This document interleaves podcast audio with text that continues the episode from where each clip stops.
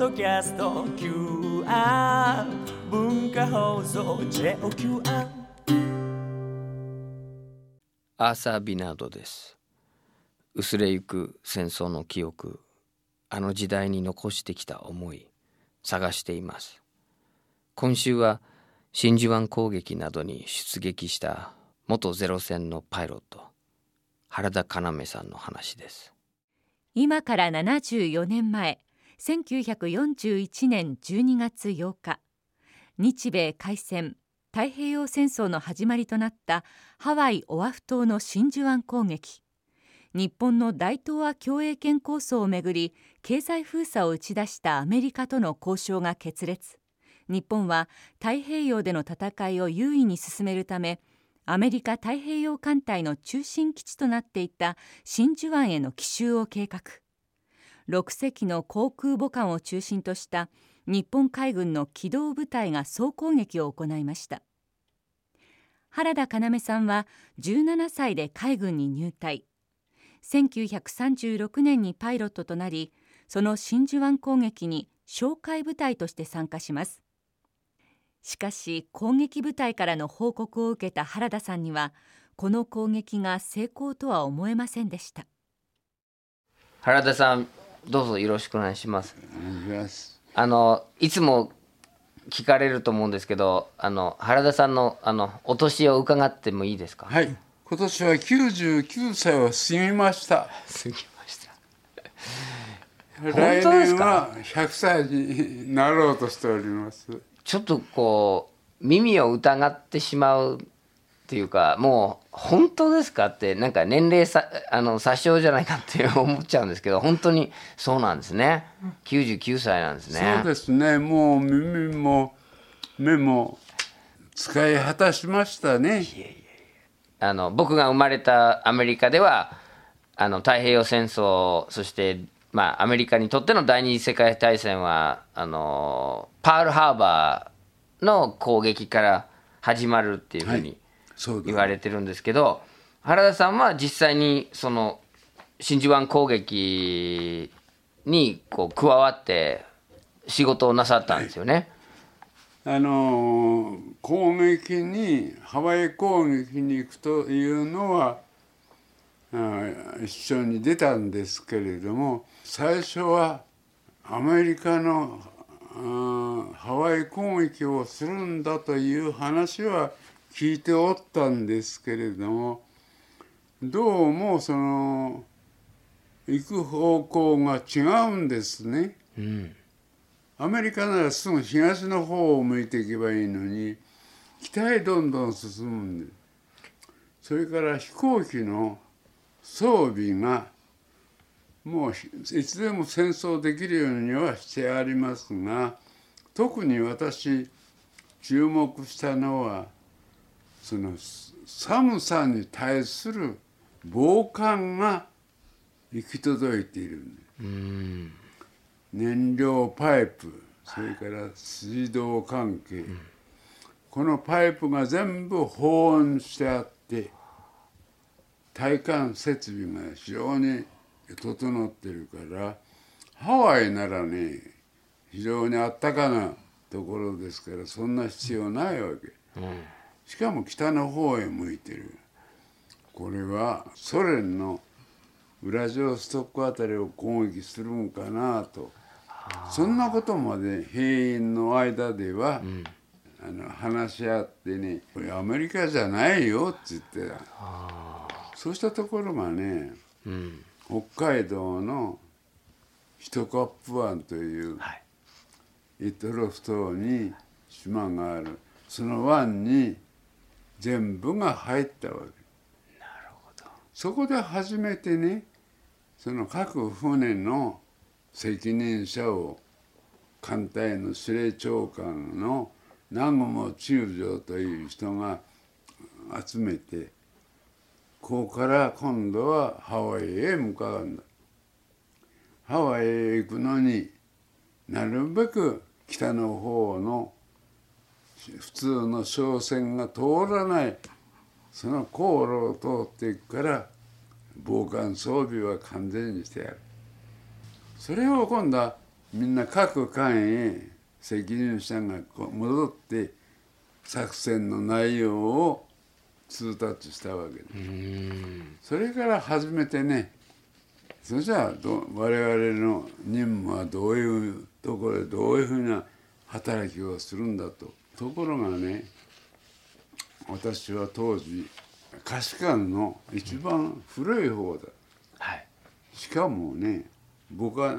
宗龍の艦隊とすればまあ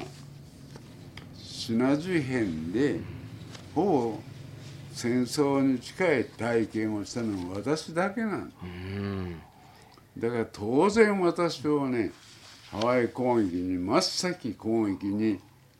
使ってくれるんだと思っていたところの途中で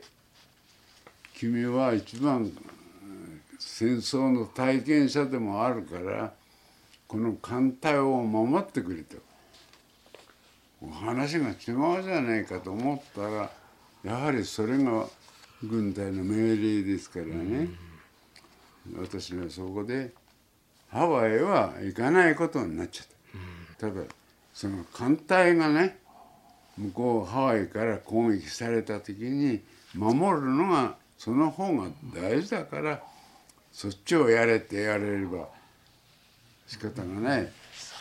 でもね私は結局その責任は攻撃隊日本の攻撃がハワイで成功するということは私もそれに協力してるんだから同じ責任は私にもありますよ。そう言ってるんです。うん。でも自分としては当然自分が攻撃にもう真っ先に、うん、真っ先行くんだと思ってたら、そうしたところがね最もねハワイ奇襲で騙し討ちをやったからだけでもね普通だったら攻撃されますよ。そうですね。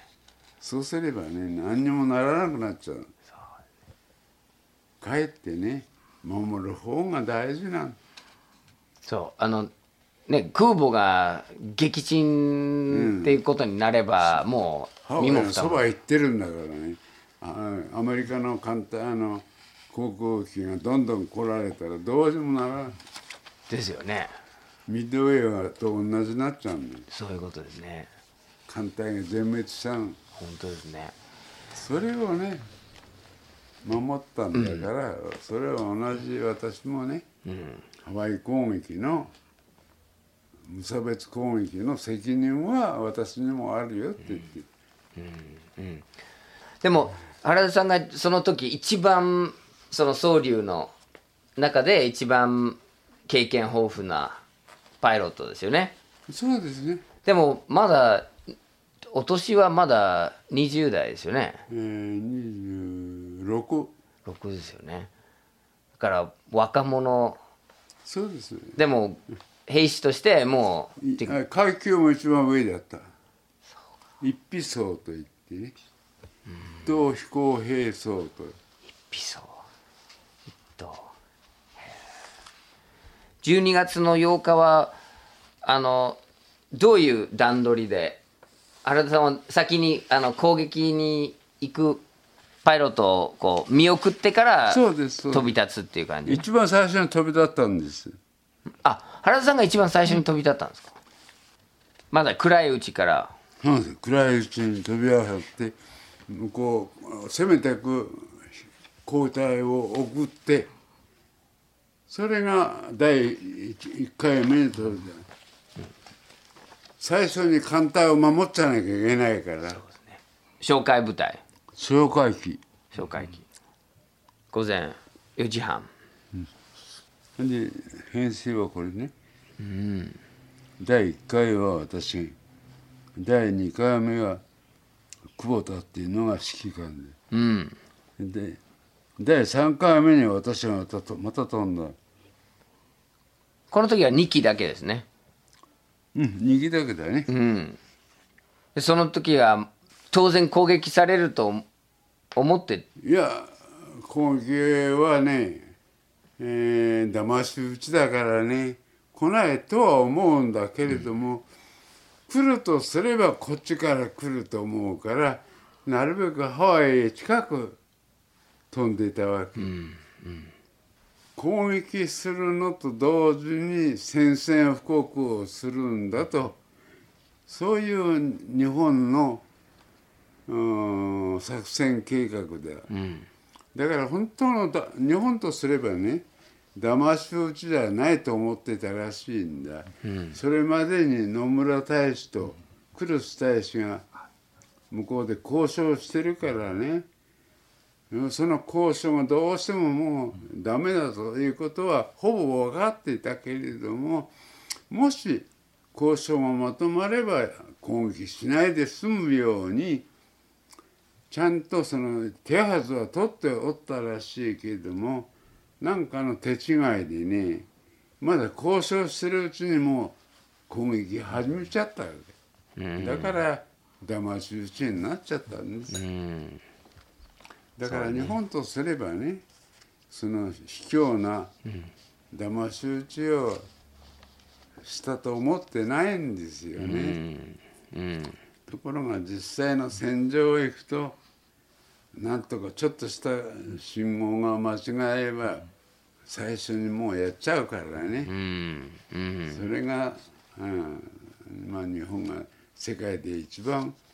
悪いという国にされたんですよ。そうですねその騙し討ちかどうかってねいろんな、いろんなまた裏の説があってあの原田さんがね攻撃するっていう段になった時に当然その真珠湾にあのアメリカの空母が集まってるとみんな思ってたんですよね。みんな思ってるのところが本当には本当はねそんな戦艦とか巡洋艦よりも我々とすれば航空母艦が一番怖いからそれをやってもらいたいなと思っていたところが帰ってきたパイロットたちには一つも航空母艦がいなかったと。あ戦艦巡洋艦駆逐艦で、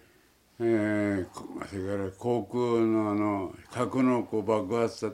喜んでるけれどもね航空母艦がだから私はね航空母艦何隻いたって聞いたら航空母艦は全然いなかったっていうからねちょうどその頃アメリカと日本の航空母艦の数がねほぼ同じだったの。それが全然いないということはねよそへ逃がしておいたんです。わざと隠しておいたんだと。そういうふうに私は思いましたね。だからみんな喜んでね日本が勝ったようなつもりでいるけどとんでもない話だ。アメリカの航空母艦をね一つもなかったということはねこれはえらいことになるよって私その時に言ったんです。そう原田さんはもうそれを見抜いたんですか、それを見抜いちゃってからね私はね戦争にもう経験があるから航空母艦というものの怖さを知ってるわけ。本当ですね。その航空母艦がいないということはね向こうはそれをわざと我々の攻撃をね知ってたんじゃないかっていうふうに取っちゃうわけ、だから戦争というものはね階級ばっかりじゃ戦争できないの。経験なんです。本当ですね。それ特に私はね自分が真っ先飛んでいくべき人間だと思ってたのが外されたから余計ひがみもあったわけ。本当はだからみんな喜んでると「なんだダメだよ」って。すぐつい反対のことを言いたくなっちゃうの。でもそれも正しかったね。そうです、全くその通りですね。あの時航空母艦がいてくれればね日本が本当に戦争ねうまくいったかもしれない。全くその空母がない、それでまあね他の他の軍艦を沈めた。しっかりね向こうのアメリカの作戦計画に乗っちゃったの。そういうことですね。まだ乗るのはいいけどそれを利用されてね世界一日本は卑怯な国だと。世界中にね日本くらい悪い国がないんだということをね、えーアメリカイギリスのその一番言いたいことを宣伝できちゃったっていうからもう初戦からダメだよそうですね。本当あのこっちが騙し討ちだっていうことじゃなくてアメリカのまあ罠にはまっちゃったっていうことですまあよねね、、アメリカの作戦にね、うまく乗せられちゃった。全くそうですね、それで喜んでたんだですねでもその時点でもう原田さんはその空母をあの一つも沈められなかったっていうことでもう感じたんですね。まあふ空母が一つでも二つでもいればねいればそう思わなかったんだけど一つもいなかったっていうからねあこれはアメリカの計画だとそう取ったわけ、やっぱり戦争をね体験してるからね戦争のその裏表はね多少価値観でも分かってたわけです。そうですねすごいですね自分は十空母という分のはね一番えー何が強いかというとどこでも飛んでいけるんです。ねそしかもねあの小さい船そんなに大きくないですよ。総流飛流だってねあ 3, 3万トンないや2万なんなんその船が工場からそれから整備の方から燃料から全部持ってるんだからどこへでも海さえあれば飛んでってそこから攻撃してまた帰ってきてまた準備してまた出てこんなね便利な戦争の船はねえんです。本当ですね。しかもその船というのがね当時総流なんかは300メーターないんですよ。うん。200そんな程度のところへね降りたり上がったりするパイロットっていうのがねこれは貴重品なんです。本当ですね。奇跡ですよね。一般のね飛行場を飛んでるパイロットはダメなんだ。もう航空母艦のパイロットというとねそれはベテランばっかりですねしかだかもらね海軍のパイロットは航空母艦を経験しないパイロットはパイロット一人前じゃないって言ったねめっちゃくちゃ怖いでしょ？怖い怖い。そだってもうミリ単位でうん、乗せない命がけですよ。特に夜。夜はねほとんどね真ん中にランプがパッパッパッとあるそこを降りてくんだから。もう本当に怖いですよ、うん。でも原田さんは何度も何度も離着陸。しょっち。ゅうだから私はね私は自分のことを言うわけじゃないが私ほどね航空母艦に対するその熟練者はいないと思って。る本当ですね。また日本でもねもうエースパイロットといってねもうトップクラスの技術者というふうに認めてくれてた。でもその空母を結局その後まあ失順々に失ってしまうことになるんですよね、日本が。仲間で、えっと、総流のパイロットで真珠湾の時に撃ち落とされた人いました？全員戻ってきた？これはねあのもうアメリカもねちゃんとその計画の中に入ってたらしくてねわずかの間にね防御の対空だとか航空砲だとか、戦闘機も、ま、上がってきたらしいですよ。うんだからあの時にね私の方の総流の戦闘機体は飯田大尉とそれから渥美それから石井と、戦闘機体ではこの3機が犠牲が出ただけで、あと攻撃隊の方はねほとんど犠牲なかったみたいです。うん。船にあ飛行機には被弾はあったけれどもね人的な被害は、まああまりなかったみたいですよ。うんうん。だからまあ本当にまあ日本としてもまあ結果が騙し討ちになったと言われてもしょうがないですよね。そうですね。でもみんなが喜んでる中であのーうまくいったっていうふうにねあのー大半のあのパイロットたちも思ったと思うんですけどそのみんながこう喜ぶ中で原田さんはやっぱりこれは大変なことが始まったっていう、まあ私ばっかりじゃないね。船に残った人は残された人は自分でも面白くないからそういうふうに感じていたんじゃない？第一ねこの単管は出る時にねアメリカとねイギリス連合国これと戦うということはねちょっと日本もね自信過剰ではないかなという不安は十分ありましたよ。うんもうそこへ行くとね山本司令長官も言ってたみたいですよね。アメリカとアメリカを主体にした連合国と戦うということは容易でないよと。ただ最初の23ヶ月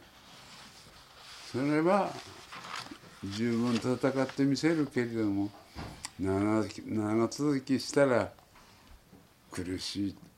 そんな簡単に勝てるもんじゃないということだけは特にあの特攻神風をやった大西滝次郎さんというね、軍事審議官の人はこれはまたよく考えてね日本が大きな間違いじゃないかと。アメリカイギリスの連合軍は非常に人命を人の命を大事にする国。日本は命をね肛門の軽きに比べてるみたいな国だと。この国のね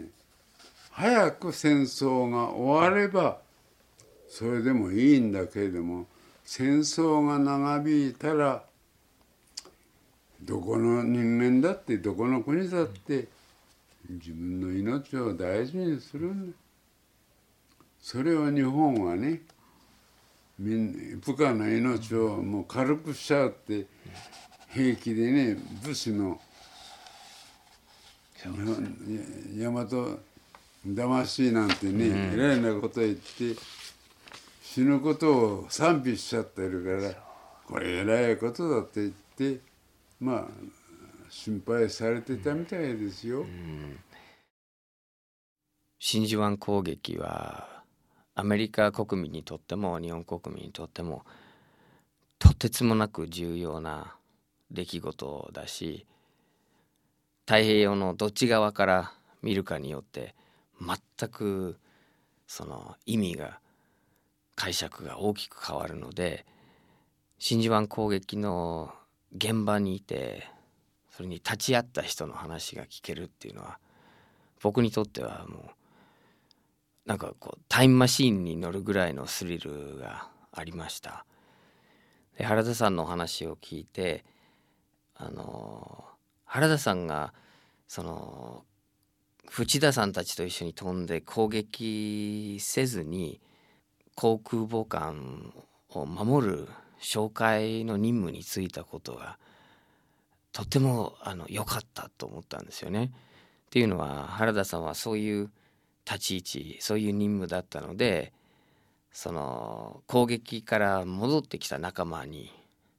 その空母があったか空母を沈めたかって聞いたんですよね。で空母はいなかったって言われた時にあこれはまずいっていうそれはまあご本人は自分のひがみだっていうような言い方もしてたんですけどでも原田さんはそういう立ち位置だったから本質を見抜くことができてその攻撃を終えて成功させて戻ってきた高揚感じゃなくて冷静に、えー、空母がないっていうことはこれはまずいことだっていう。それがまさに真珠湾攻撃を正確に読み解く鍵だと思うんですね。軍艦をたくさん沈めてそれで、うん、日本に戻ったら日本のメディア当時の大本営は大成功として伝えて現場を知らないそしてその具体的にこれから戦争がどう進められるかっていうことを理解してない国民は喜んだ一方ではアメリカ国民もその表面的なことだけ伝えられて、えー、日本、まあ、ずるい日本は奇襲攻撃があった。日本はとんでもないっていうその全くそのアメリカの軍隊の中枢にいる人たちが考えてることと違うその表面だけの報道を大々的にこう浴びせられてその実写フィルムも含めてみんながそういうあの大騒ぎのメディアのその PR に巻き込まれてでそれを真に受けて戦争だ戦争だってもう一気にあの戦争を嫌がってた国民の世論が変わってそれで戦争に突っ走っていったんですね。宣戦布告は即もうあの可決っていうそういう流れだったんです。でもアメリカ国民は自国のあの軍隊がすでにレーダーを開発してるということは知らない、えー、事前に知ってたかもしれないっていうことも知らされてない。たまたまなのか意図的なのかあの決定的証拠は出てこないんですけど空母がみんな留守だったっていうのはとっても不思議なことだしもしアメリカ国民がその現場の状況を知ってたらもうちょっと懐疑的に政府のプロパガンダをあの捉えることができたはずです。日本国民もアメリカ国民も